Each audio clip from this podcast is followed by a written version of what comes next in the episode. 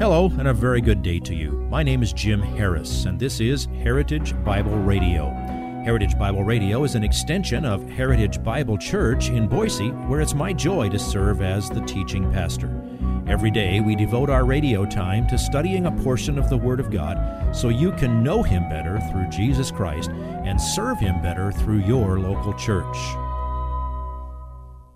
This week on Heritage Bible Radio, we continue with our study of Paul's letter to the Ephesians.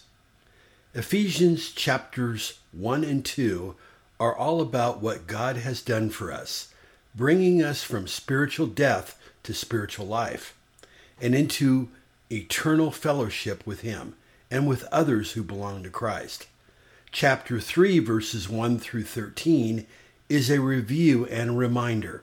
In chapter 3, verses 14 through 21, Paul writes a prayer that we will understand the significance of all that he has said so far and that we will be filled up to all the fullness of God. This shows you how to pray for yourself and how to pray for every other Christian you know. Please follow along with Pastor Jim as he continues our study of today's slice of this week's message entitled, What God Wants for You a gentleman by the name of uh, Robert Munger. He was a pastor many years ago. He, he wrote a booklet that was given to me at a crucial time in my early spiritual development. It's called My Heart, Christ's Home. Just a little thing.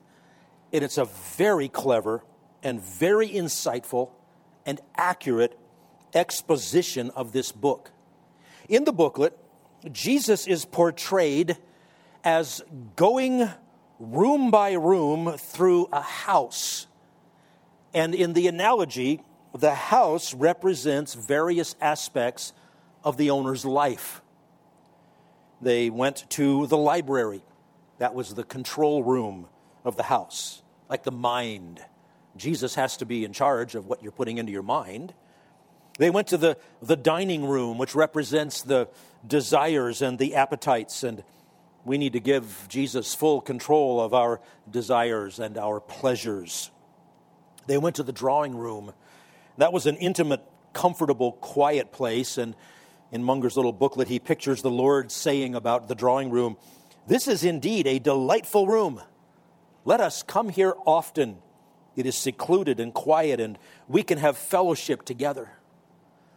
They also went to the workshop that's the place where the tools of production were kept.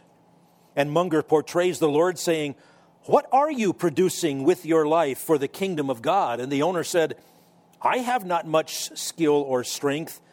And the Lord's response is, Let me have your hands. I'll show you how to use these tools.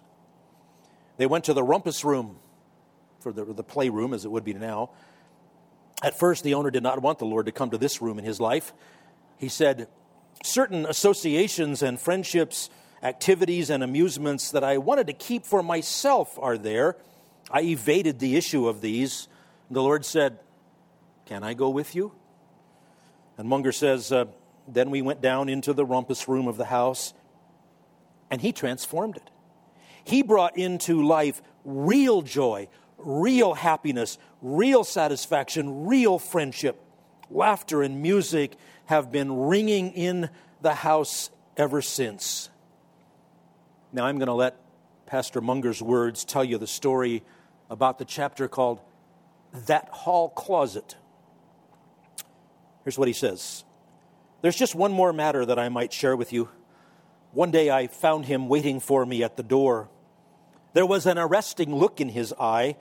He said to me as I entered, There is a peculiar odor around here. It's upstairs. I think it is in the hall closet. As soon as he said the words, I knew what he was talking about. Yes, there was a small hall closet behind lock and key. I had one or two personal things that I did not want anybody to know about, and certainly I did not want Christ to see. I knew that they were dead and rotting things, and yet I loved them and I wanted them so for myself that I was afraid to admit that they were there. I went up the stairs with him and As we mounted, the odor became stronger and stronger. He pointed at the door and said, It's in there. Some dead thing. I was angry. That's the only way I can put it. I had given him access to the library, the dining room, the drawing room, the workshop, the rumpus room, and now he was asking me about a little two by four closet. I said inwardly, This is too much. I'm not going to give him the key. Well, he said, reading my thoughts, if you think I'm going to stay up here on the second floor with this odor, you are mistaken. I will take my bed out on the back porch. I'm certainly not going to put up with that. And I saw him start down the stairs. When you have come to know and love Christ, the worst thing that can happen to you is to sense his fellowship retreating from you. I had to surrender. I'll give you the key, I said sadly. But you'll have to open that closet. You'll have to clean it out. I haven't the strength to do it. I know, he said. I know you haven't. Just give me the key. Just authorize me to take care of that closet, and I will. So, with trembling fingers, I passed the key over to him. He took it from my hand, walked over to the door, opened it, entered it, took out all the putrefying stuff that was rotting there, and threw it away. Then he cleansed the closet, painted it, fixed it up, doing it all in a moment's time. Oh, what victory and release to have that dead thing out of my life. Well, finally, in his booklet, Munger has a chapter that speaks of transferring the title. In other words, the, the change of attitude from viewing yourself as hosting Christ in your life to Him being the master, turning over your life to Him. He's the master, you're the slave, you belong to Him. That makes all the difference. That's what it means, beloved, to have Christ dwell in your hearts by faith to set up operation there, to make it his headquarters. Well, as we close, um, I requested a song this morning. We sang it a little while ago. Um, I was working ahead because I was going away this week, and I so it was by Wednesday, which usually happens Friday night or Saturday. I knew how I wanted to wrap this up, and uh, I chose this song. So I asked Dirk and Bruce to put it in the in the two services. And uh, I, I love this song. I learned it when I was a young believer. And then I read about this song. It's called My Jesus, I Love Thee. It's by a man named William Featherston. It was, uh, it was contemporary Christian music if you were in America in the third year of the Civil War, 1864. William Featherston was contemplating John 21 15. Jesus asked Peter, Do you love me? Do you love me? Really? Do you love me? And Peter said, Lord, you know I love you. And he was meditating on that. William Featherston was age 16 when he wrote this song. There's even one source that says he was 12 when he wrote this song, but a preacher probably made that up. Listen to this and make this your prayer. The cool thing is that ever since I decided on Wednesday afternoon that I was going to finish the sermon this way, I've had this song in my mind. And you know, I always have an earworm. I'm going on four days now of nothing but this song over and over and over, and I can't get enough. I love you too much to sing it to you. You know the tune, but let this sink in. My Jesus, I love thee. I know thou art mine. For thee all the follies of sin I resign. My gracious Redeemer, my Savior art thou. If ever I loved thee, my Jesus, tis now.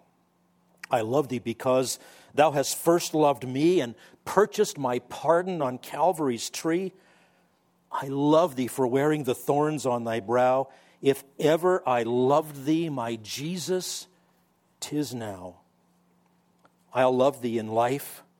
I will love thee in death and praise thee as long as thou lendest me breath and say when the death dew lies cold on my brow, if ever I loved thee, my Jesus, tis now. In mansions of glory and endless delight, I'll ever adore thee in heaven so bright. I'll sing with the glittering crown on my brow if ever I loved thee, my Jesus, tis now. Let's pray. Oh, Father, we know you because of that Jesus whom we love, your Son, whom you sent to die that we might live. Father, um, what a powerful word picture that is that one of your servants wrote that we would um, allow you to peruse all the rooms, all the corners of our lives. And Father, there are those things that we maybe foolishly have thought that we could hide from you. How silly. Clean them out, we pray, as only you can.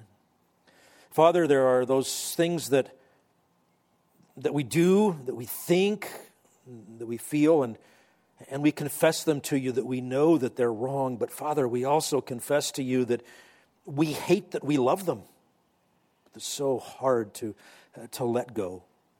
Please, our Father, strengthen us with your power in the inner man, that your Son might dwell in our hearts by faith and set up shop there, that we might walk in those good works which you've designed beforehand for us to walk in them.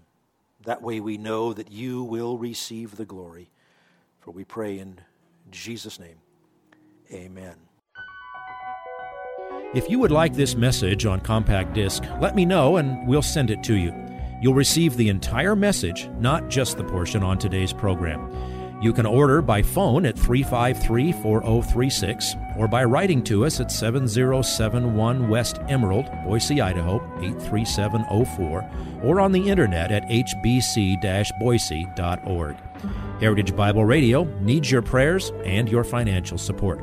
Once again, you can reach us online at hbc boise.org or by telephone at 353 4036 or by writing to us at 7071 West Emerald, Boise, Idaho 83704.